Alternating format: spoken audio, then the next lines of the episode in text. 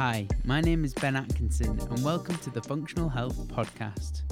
I interview some of the leading voices in nutrition and lifestyle medicine, and I will share with you their stories, their expertise, and their advice, shedding light on the industry from each of their perspectives to help improve your health from today. This week, I'm delighted to share with you my conversation with Dr. Nyjon Eccles. Nyjon runs a cancer support clinic and offers breast thermography. This system detects any abnormal heat patterns that can potentially indicate infection, inflammation, or a more sinister emerging problem. And today we're going to discuss ways to diagnose and potentially avoid breast cancer. So, without further ado, Nyjon, welcome to the show. Yeah, happy to be uh, to be here and part of this. Actually, Ben, uh, thanks for the invitation. Now, just to, to start off, um, I've, I've spoke, spoken to you about this just a little bit b- before the podcast, but just letting you know that I'm going to challenge you on certain things today um, and maybe play devil's advocate on a few things because what we're talking about here is the diagnostic techniques of breast cancer. Mm-hmm. Um, but just to give people some background, you, now you're known as the natural doctor. Does that mean you're against conventional medicine? I'm not against it. Um, I'm, although I'm, I'm known as the natural doctor, and that's the name of um, of my practice. It's also a limited company in the UK. Um, I, am trained as a conventional medic, and, and before medicine, I did a PhD. So. Um, uh, I, I very much come from a conventional background. I'm not against it, but I think we've lent too much on um, uh, pharmaceutical medicine, and we've mm-hmm. maybe hoped too much in what that could give us. Um, and I think somewhere along the way we forgot that you know we are we're our bodies are a marvel of creation, and that if we look after them in the right way and give them the right materials, then often they will repair themselves. We we, we lost sight of that somewhere in mainstream medicine. Um, and, and lost it to the notion that we need a chemical of some kind to try and fix us. So um, uh, I, I, I, very much am, am, am, of the belief that, um, that, that there is a better way of addressing disease process than just looking to a chemical fix. So, but I'm not against um, uh, conventional medicine. I think there are times when we need it, mm-hmm. uh, and it can be life saving in certain circumstances. But I think in terms of treating chronic illness, uh, we become far too dependent on chemical based medicine. Yes, that is certainly the opinion of many that I've spoken to previously. Um, and, you, and you've said the kind of overemphasis on a chemical to treat chronic illness. However, yeah. many people would argue that there's certain chemicals in plants um, yeah. and phytonutrients, for example, that can be used for a drug-like property. Curcumin, for example, is uh, is one which is used very often. What would you, how would you respond to that? Um, in the sense that uh, you know the way things come packaged in nature is a little bit of a marvel, really um, we seem to tolerate uh, these complexes that are found in plants, these phytochemical complexes, much better than we tolerate isolated chemicals. Mm-hmm. Uh, and there are many reasons for that, and it's probably outside of the scope of this this podcast. But um, just the just the way that these multiple chemicals work. When you talk about curcumin, for example, that's not one single active; it's a complex and the way that they blend with cell activity and modulate activity rather than block or antagonize certain pathways is, is, is, is key. A lot of drugs will, will, will act at a particular point in the uh, chemical and the machinery inside a cell and, and either block or enhance that pathway. But then that will create an upset in the others, where I think when we talk about these complexes that nature provides us, rarely are they single chemicals somehow they seem to modulate cell activity and those pathways in a much more gentle way.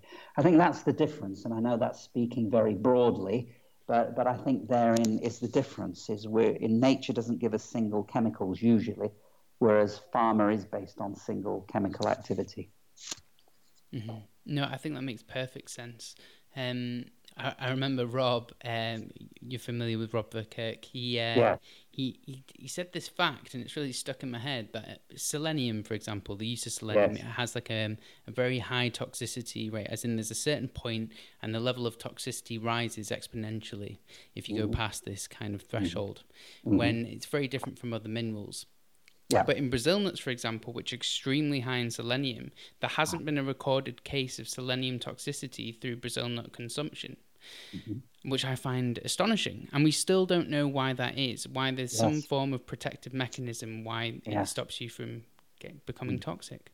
Yeah, it's fascinating. You know, when, uh, I know Rob very well, um, and uh, uh, we um, we've often exchanged uh, information and ideas on a lot of these topics. But it, absolutely right, we don't. A lot of this stuff we don't know, and uh, but that's okay. You know, sometimes we don't know why certain things happen and why they have positive effects. It's okay to embrace that lack of knowledge as long as we know something is efficacious without doing harm. hmm Yes, absolutely. Now, in regards to cancer, now I've Yeah. I've been um, to many talks around London talking about how to reduce the risk of getting cancer and also to improve the effectiveness of both natural and conventional treatments. And I've previously sp- previously spoken with Professor Robert Thomas about this topic quite extensively, both on nutrition and how lifestyle can play um, a key role. Yeah. But when it comes to kind of diagnostic techniques, I've kind of fallen short of there seems to be um, a reduction in kind of people speaking out about this. Yeah. Now, many people are familiar with the mammogram and think it's the only or way they can get diagnosed for breast cancer, for example, which is going to be the topic of conversation today. Um, Yes. What are your thoughts on it? Uh, it's recognized as the gold standard for screening for uh, breast cancer.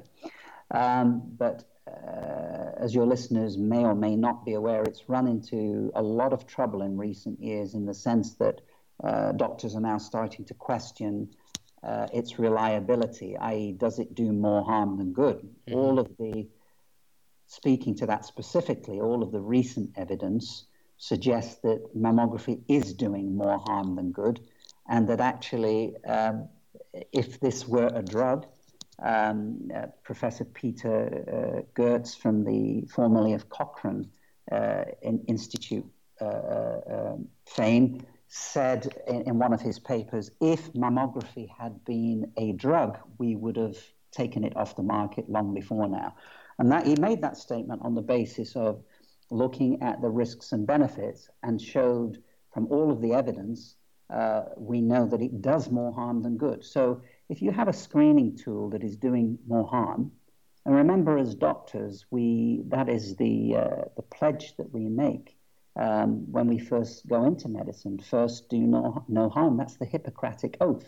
First, do no harm. If we as doctors know that something we're doing is doing more harm than good, then we should be bold enough to speak out about that and say, look, this is just not good enough. We're, we're, we're doing more harm. We should not, we cannot sign up to this. Um, even though that is becoming uh, common knowledge now, we're still doing the same thing, which, which I, I, think is bordering on criminal to be doing it. We know we're doing more harm than good. We should stand up uh, for what for our principles and, and, and actually turn away from those things that are doing that. So, um, all of the current evidence shows that um, uh, uh, mammography, uh, for every uh, uh, cancer that's detected, uh, we're overtreating 10 women, i.e., treating them for cancers with chemotherapy, mastectomy, radiotherapy cancers that would not have been a threat to their life because they're not progressive cancers. So, for every one life saved by screening mammography, we are over 10 women are being overtreated and 200 women will receive false positives. So that is that is that is the information that's come out of all the studies and therefore on that basis if we're doing that much more harm than good, we should be abandoning this. Um, it's not an effective screening tool.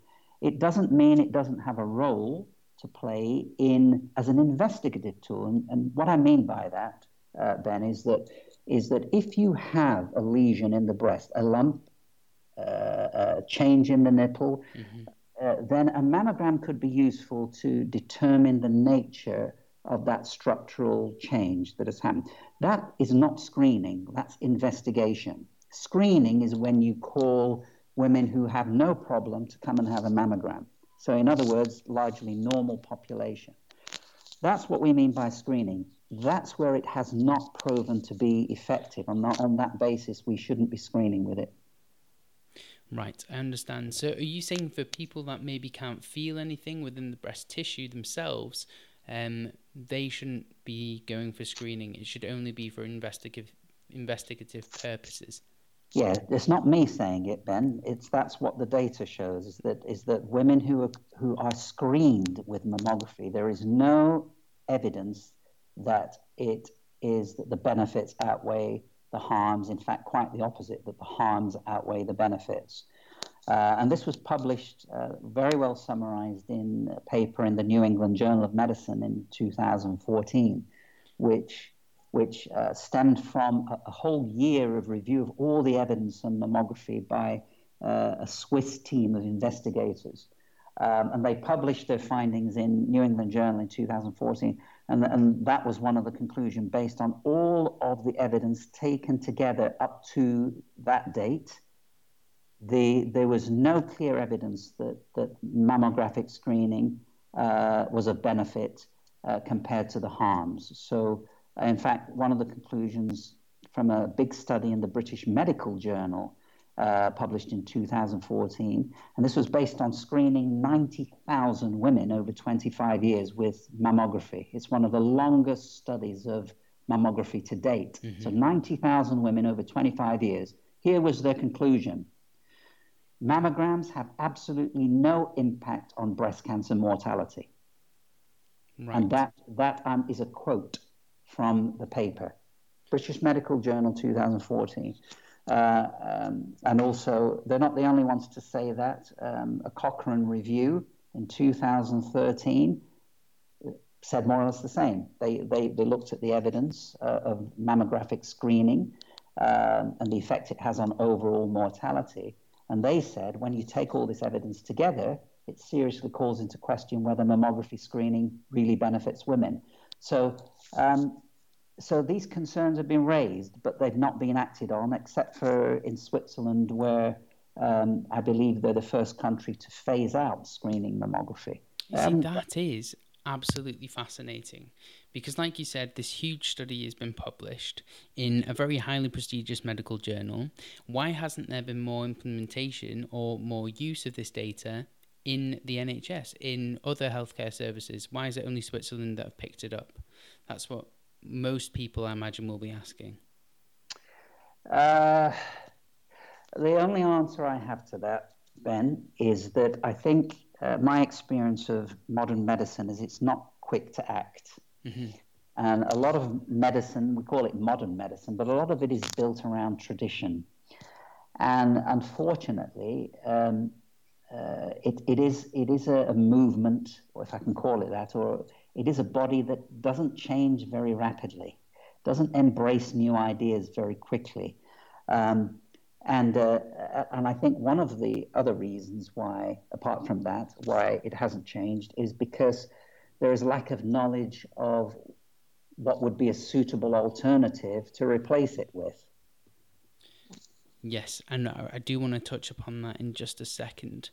But just to, to finish off with um, mammograms, a lot of people are concerned. Like you mentioned, um, pe- women are being overtreated, but a lot of people are concerned about the mammogram itself, um, yeah. exposing women to radiation, and then maybe uh, propagating a cancer which may not have developed otherwise.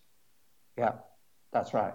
Well, that, that is one of the concerns as well. Is that they um, is that the the compression at the time of uh, of the mammogram, what if you had a small tumor that you couldn't feel and you were applying um, that, that heavy pressure uh, to the breast? Uh, there are some concerns about the impact of that pressure. Um, uh, we know that it takes 22 pounds of pressure to rupture the capsule of a tumor. Well, the average pressure at a, at a mammogram can be much higher than that, you know, 42 pounds of pressure. So there are, there are real concerns. I mean, Katrina Pachmann, who's a, uh, a scientist based in Germany, has done uh, studies looking at circulating epithelial cells before and after women have mammography. And she's demonstrated clearly that you get an increase in circulating epithelial cells after a mammogram. That's worrying because it means you're releasing cells from the compression. Mm-hmm. Um, and so, certainly, there's no definitive on this, but there's a lot of debate and there's a lot of circumstantial and also published evidence to suggest that the compression at a mammogram may actually serve to, to push out cells from the breast into the circulation. That's a concern, and it's being debated. Now, there is one other point I'd like to add, actually, Ben, before we move on. Yeah, please. Uh, with, with mammography, just to really tie this up. Uh, and a lot of people don't, don't realize this. We, we talk about mammography as an early detection tool. But actually, if you look at the, uh, the, the studies on um, wide, what we call wide excision biopsy. So, what this is, is where a tumor or what we thought was a single tumor on a mammogram is excised, and we take a, with it the, the four centimeters of, of, of, tissue around it.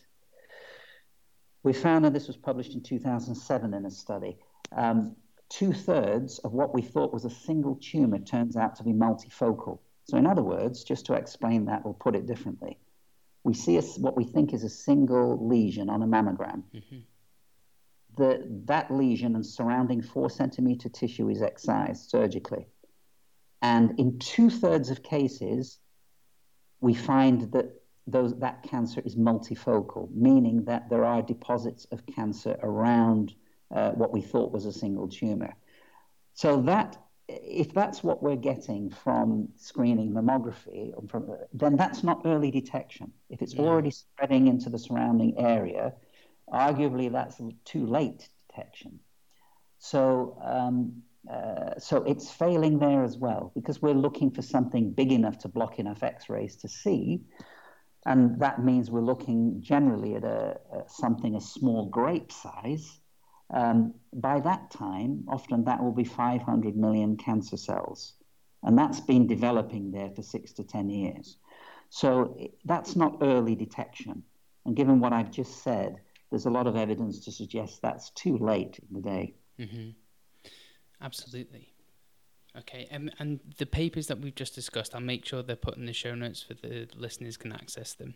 Sure. Okay thermography, and this is some, one of the reasons wh- how I came across you. Actually, was looking into this um, topic myself, um, and I came across thermography, and I still, um, I, well, I didn't know what it was at the time, and it was something which really fascinated me. So, for people that haven't heard about this technique before, this diagnostic technique, could you p- please explain how it works? Yes, thermography is based on uh, detecting heat coming from the breast tissue by using uh, uh, infrared cameras. So, what these cameras do is they're able to detect very small heat changes um, as low as uh, 0.05 degrees Celsius. So, very, very small temperature changes. And we know that, that uh, when cancers are developing, they're associated with heat mm-hmm. And they generate heat for two reasons. One is because they're highly metabolic, so that generates more heat than normal cells do. And the second reason is because they uh, encourage the formation of new blood vessels, a process called angiogenesis. Yeah.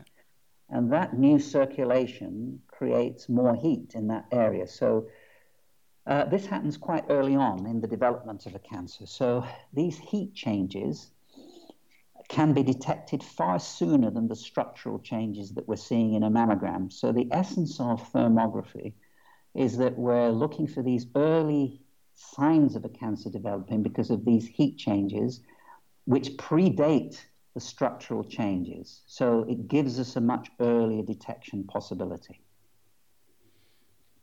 Fantastic. So when you say it gives you you an early detection possibility, how early are we talking um, in comparison to something that a mammogram would do? Well, based on all of the science that's been published around thermography, we think that is somewhere between six and 10 years earlier.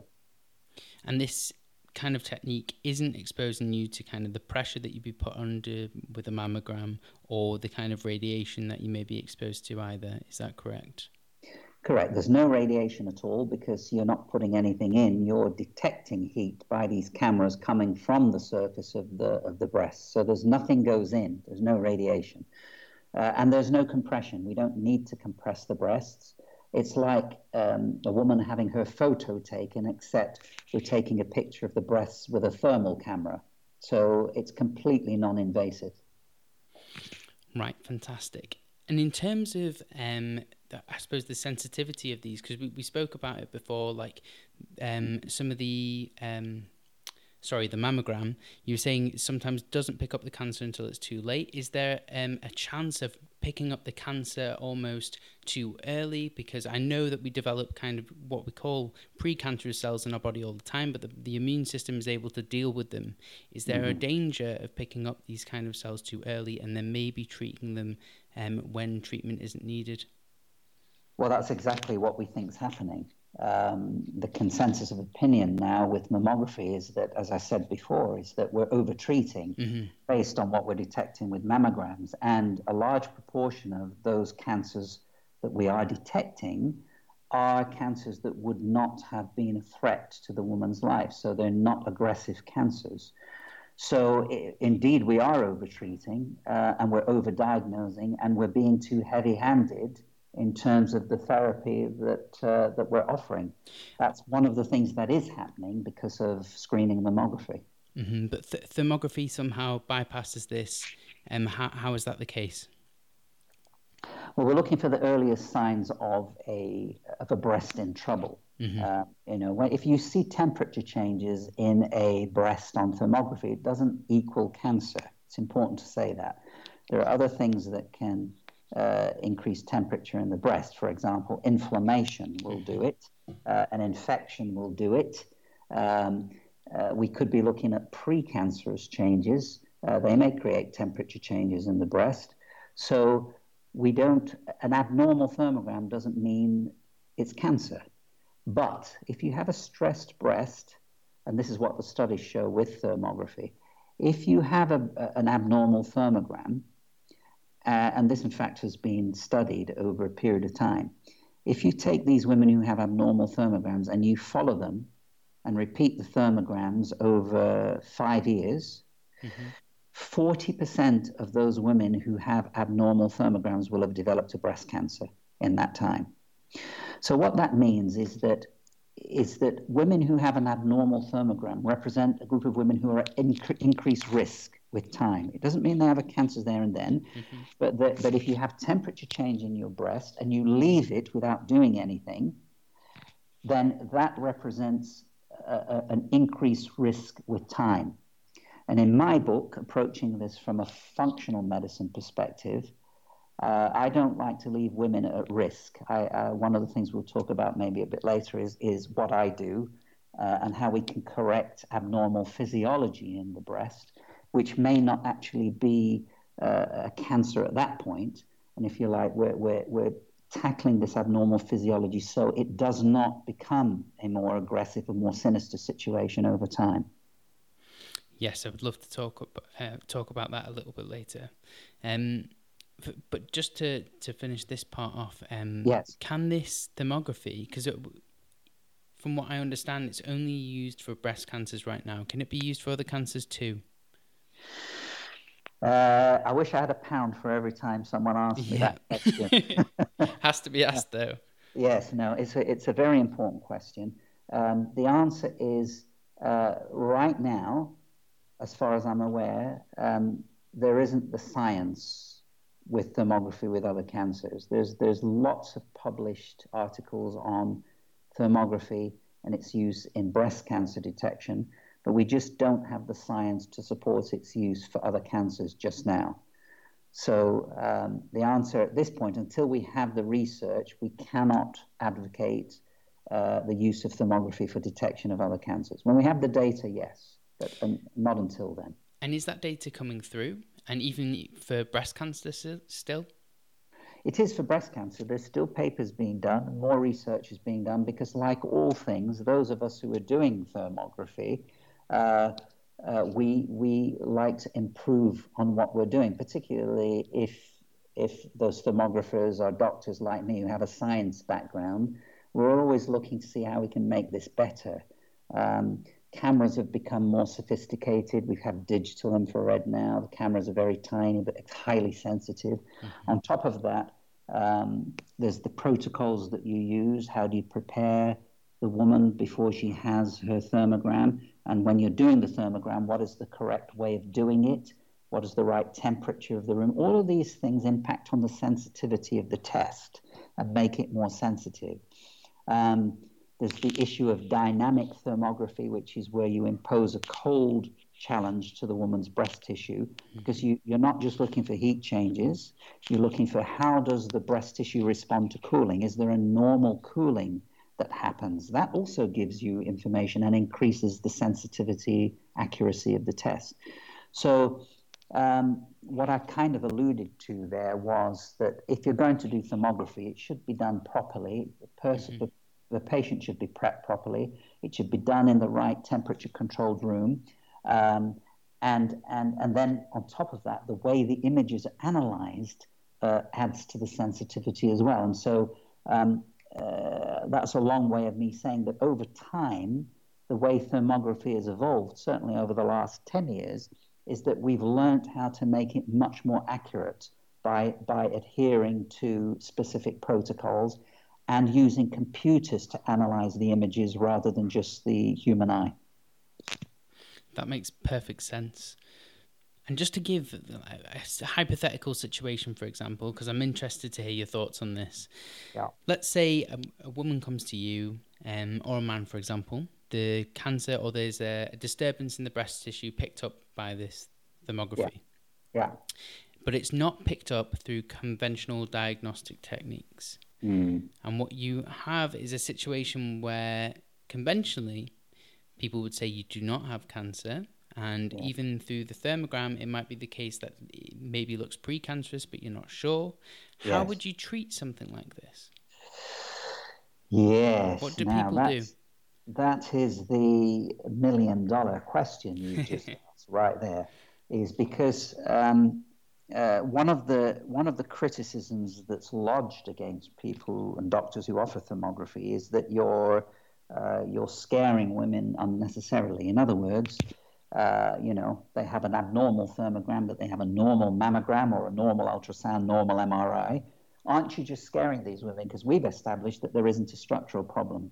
Well, you can see, given what we said already, that argument is mm, is on shaky ground mm-hmm. because because the resolution of detection with structural scanning is one centimeter.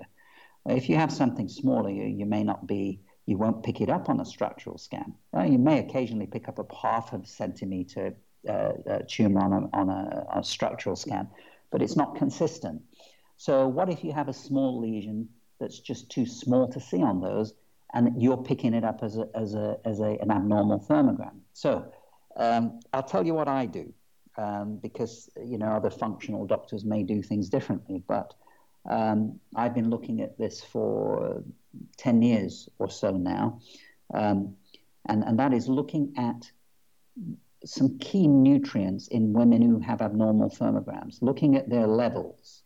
And uh, what I did was I studied um, three key things actually uh, vitamin D levels, mm-hmm uh, iodine levels and also estrogen metabolism. So the way that a uh, woman metabolizes her estrogens, because uh, the, the, the, the, summary of that last one is that a woman can produce toxic estrogens and non-toxic, and the balance of those may influence her risk of damaging her breast tissue. So it's, it's a useful measure. And what I found, to cut a long story short, Ben, was that if I measured these parameters in women, almost invariably, women who had abnormal thermograms had at least two of those abnormal. meaning they had either low vitamin D, low iodine, mm-hmm. and they weren't metabolizing their estrogens particularly well. And, and, and therefore, that, that triggered me to, uh, to correct those things. So if they had an, a, a vitamin D uh, insufficiency or deficiency, we would correct it. If they had an iodine deficiency, and half of Europeans do now because we don't routinely iodize salt and we don't feed um, we don't feed um, uh, fish meal to cattle anymore, so it's no longer in milk. We use bromide in baking instead of iodine. Mm-hmm. So, and that's a, an iodine antagonist. So there, and we use fluoride. There's fluoride in the environment, which is an iodine antagonist. So Absolutely. there are many reasons for us being iodine deplete. But the, but but breasts love iodine, and they also like to see good, good levels of vitamin D.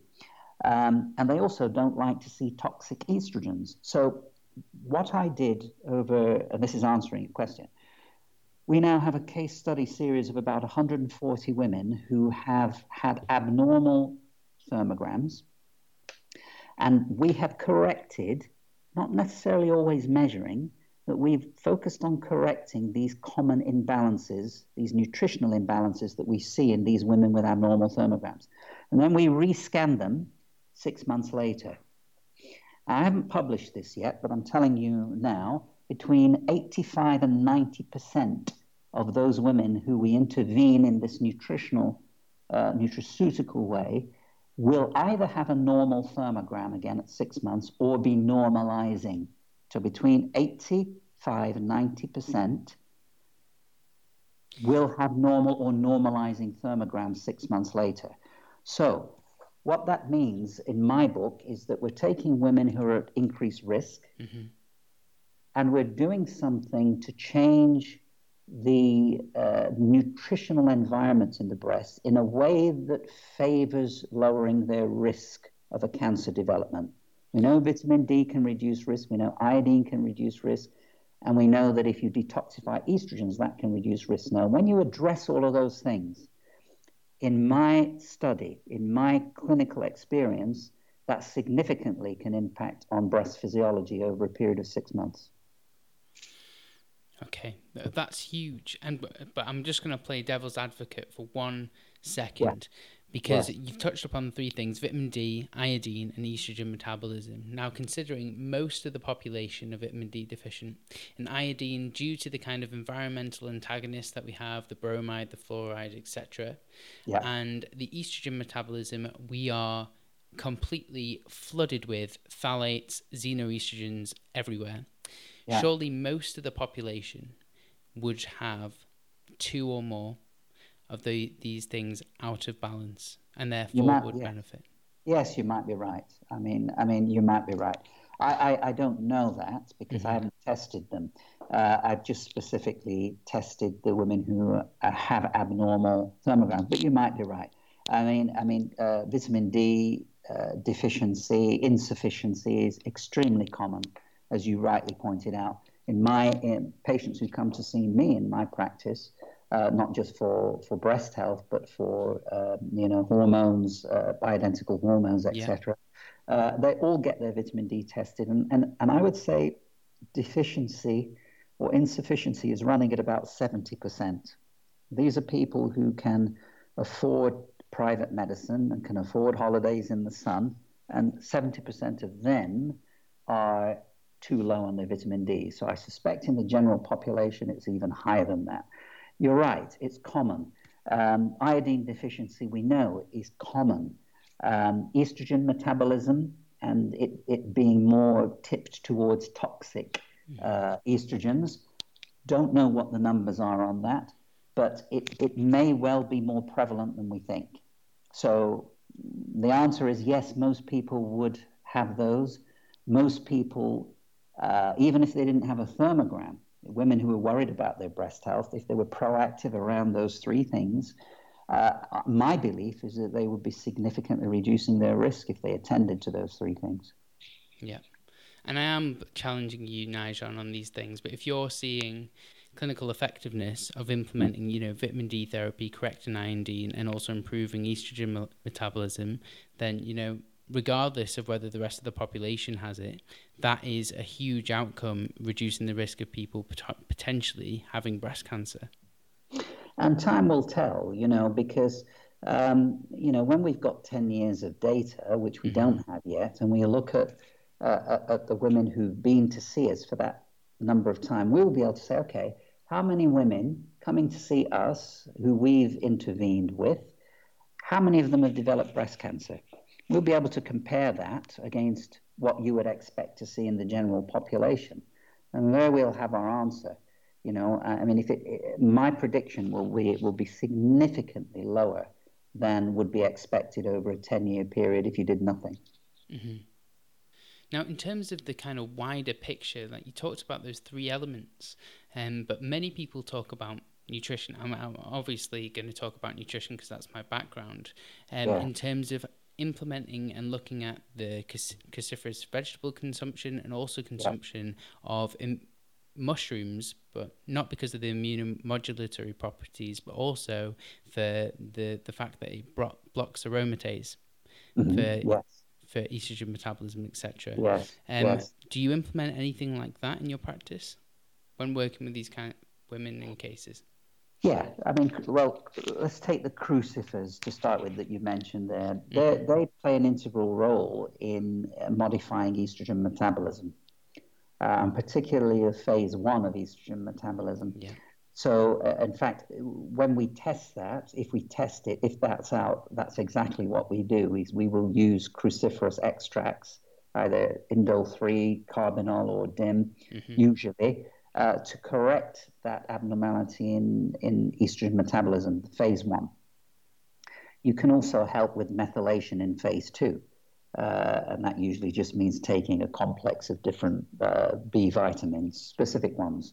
So it's it's so you can non-invasively change um, a woman's estrogen metabolism by using these key nutrients, which include the, the crucifers. Uh, with the aromatase, um, there are different ways of tackling that.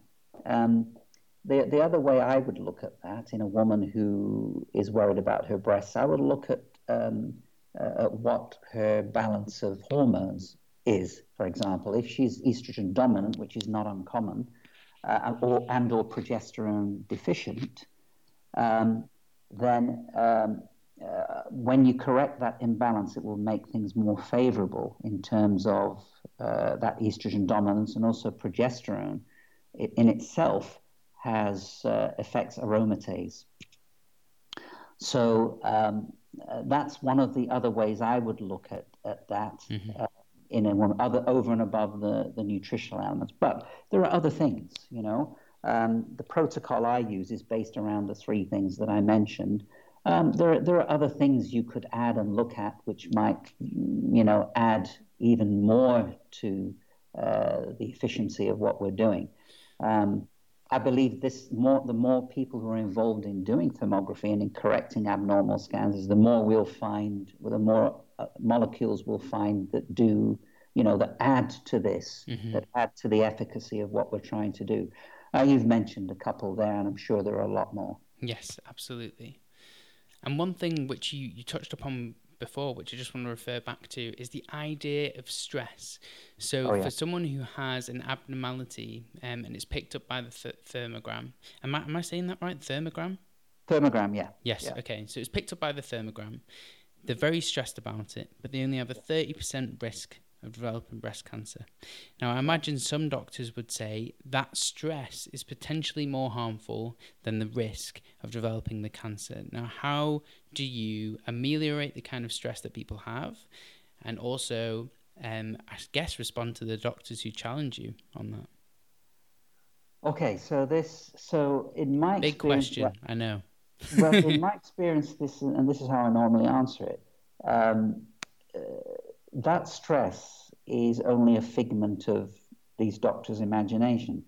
Because uh, in my experience, when a woman presents and finds out she has an abnormal thermogram, uh, rarely does that lead her to having more stress. It's interesting, this one. Mm-hmm. The, the attitude I've encountered is usually, well, one of well, I'm glad I came, and um, the reason I came was to check my breast health. uh, and I see that there's a problem there, it's a wake up call for me to do something about it. That is the usual response I get, not panic, um, because a lot of women uh, seem to be accepting that they need to make changes, whether that is lifestyle changes or nutritional changes. They're happy to do that, and they usually do it without getting too stressed about it either.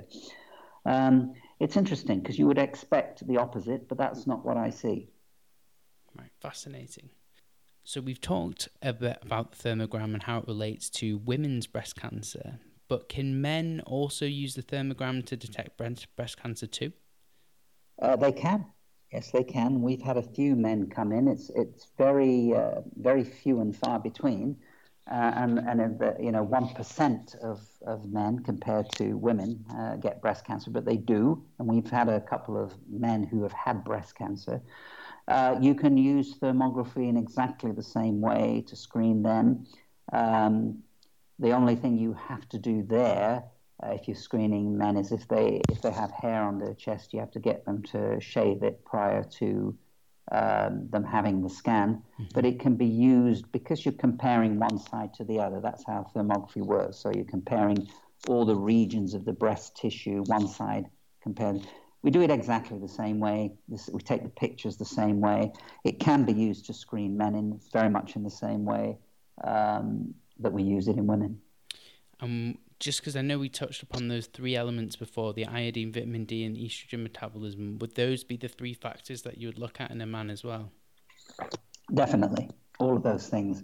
Um, as with women, the, the risk of, uh, of, of, breast cancer in men increases with age. Mm-hmm. Um, and unfortunately, as men age, they tend to produce more estrogen. Their testosterone uh, is uh, gets more converted uh, to estrogen um, and and that is more common as as men age, and therefore estrogen becomes more of a problem uh, for men with aging. So definitely, looking at estrogen metabolism, iodine, vitamin D is still very relevant to men as well. Is that an aromatase issue? Because I I don't know yeah. why this is the case. Why it increases as men age. Uh, it is an aromatase issue. In fact, one of the things that you have to do to because aromatase becomes more active with it as men age, mm-hmm. and uh, uh, so you you've got to address that. Um, and lowering aromatase activity is a good thing to do because you stop the excess estrogen being um, being formed. Right, perfect. Thank you so much for the, for clearing that up. And Nyjon, I know we're coming up on time, but I've got three final questions for you, which I ask everyone that comes on the show. Um, the first one being, what is the biggest health change that you have made in your life and why? Gee, that's a tough one to answer. that really is. Uh, that's putting me on the spot a bit. There's, there's quite a few things, but if I had to yeah. pick one, doesn't it uh, doesn't have to be nutrition related. That's the that's the key there. It can be anything. Oh, it could be anything.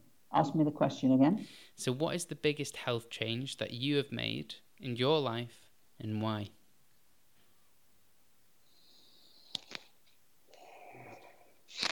Mm. well, well, uh, oh, okay. So I, well, it is nutritional. Sorry to say, um, and, and, and this this is a completely different topic, but I would say um, one of the most important changes for me has been the discovery of um, how to improve mitochondrial health. Right, and, yes. And how I can do that with specific, highly advanced supplementation. So, without giving any detail, I would say that is that is maybe one of the most significant things uh, that I've come across and implemented in my own health. I didn't know you were going to say that, but I've seen a video that was actually on your website where you touch upon this supplement. I think you're referring to.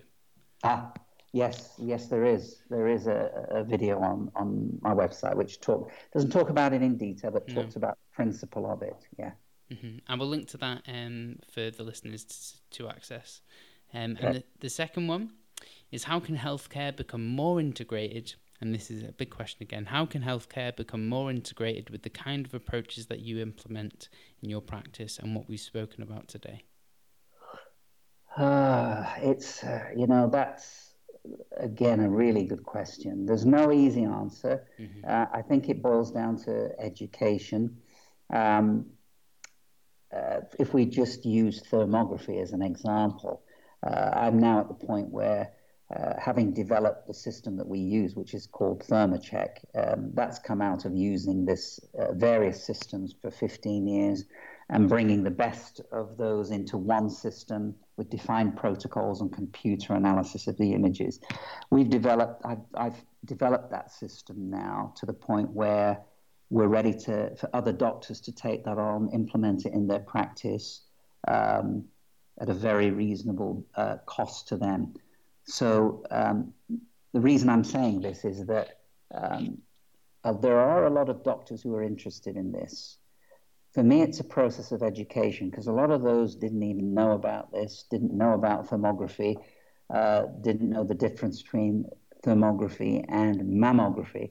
And so there is there is a challenge to really get this information out, to uh, to talk to doctors, particularly functional medicine doctors who get it straight away. By the way, mm-hmm. uh, they, they because they, they understand that we're tr- picking up changes upstream and therefore correcting things before they manifest as clinical problems. So that's that's where we're at with thermography. They get it straight away.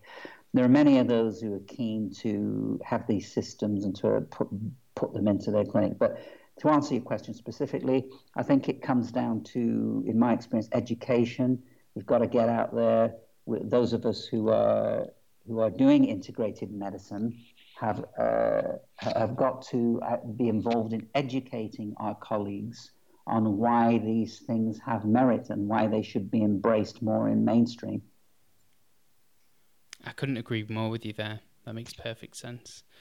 And the, the last question, last but not least, can you please provide the listeners with three tips to help improve their health and well being from today? All right. Well, let's let's just keep that specific to breast health, shall okay. we? Yeah. Because absolutely. I think, given we spent all the time talking about that, so I'm just gonna I'm gonna take the easy route out on this one and just and just repeat some of the things that we we said, and, and maybe just for emphasis, it's important anyway. I would say this is for everybody, not just for breast health. You know, um, I would say get your vitamin D levels optimal and usually, if you don't live in a sunny climate, that means you should supplement vitamin D. Mm-hmm. And all the vitamin D experts are now saying we should take between four and 5,000 international units of vitamin D3, which is the active form, with vitamin K2. That's important. Yeah? yeah. So, good doses of vitamin D. In my experience, you need 4,000 units to get a, a person's D level above 100 nanomoles per liter uh, and that's an optimal level. 50 to 200 is normal. So four to 5,000 units with K2.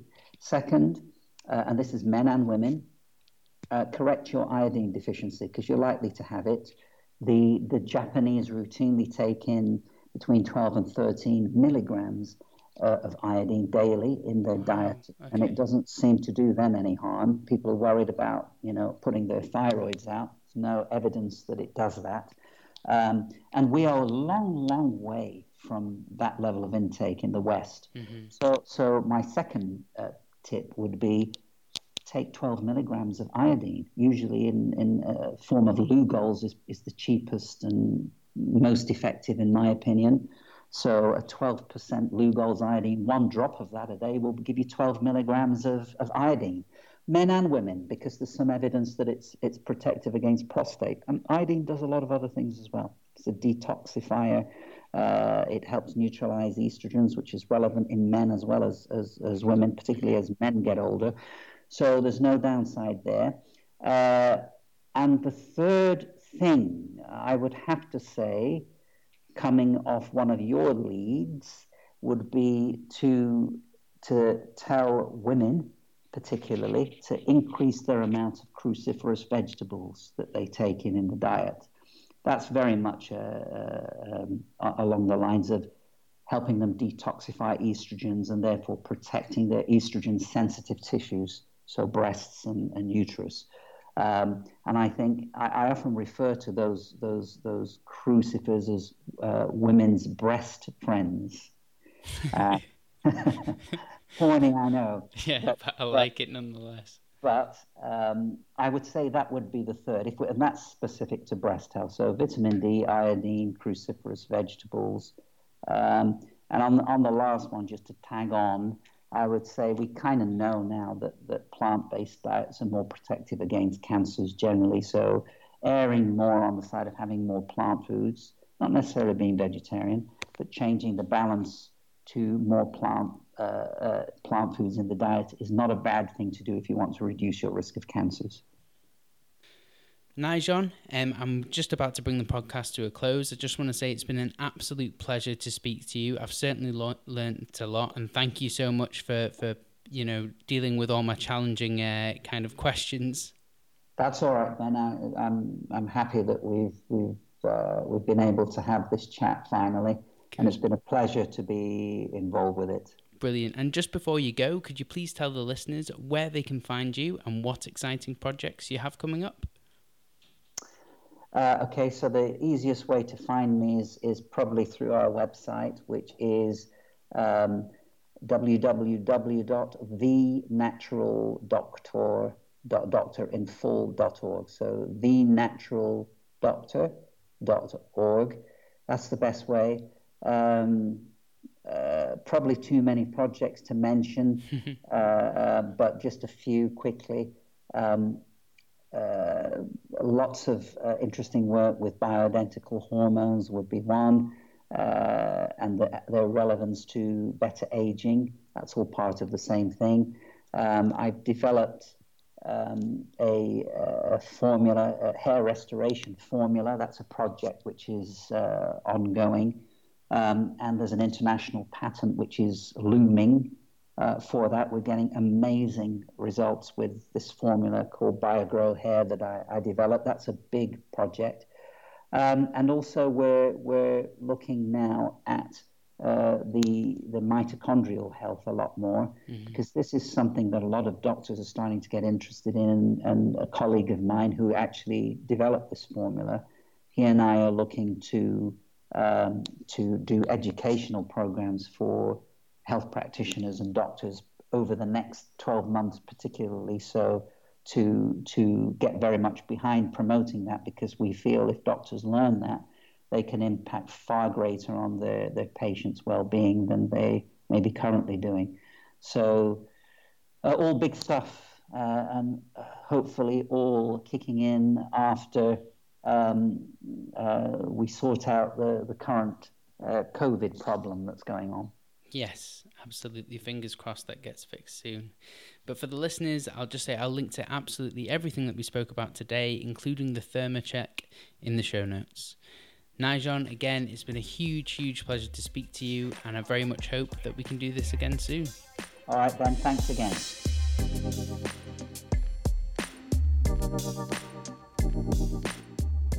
Thank you for listening to the Functional Health Podcast. You can find links to everything that we talked about today in the show notes. If you have a second, please consider leaving a five star rating on iTunes. It really does make a huge difference and helps get this valuable information out and reach more people. Don't forget to subscribe so you can stay up to date and know whenever I release a new episode. You can connect with us on Instagram, Facebook, or our website, and all questions are welcome. As always, thanks to Josh Aurelia for the editing and Alan Harper for his support.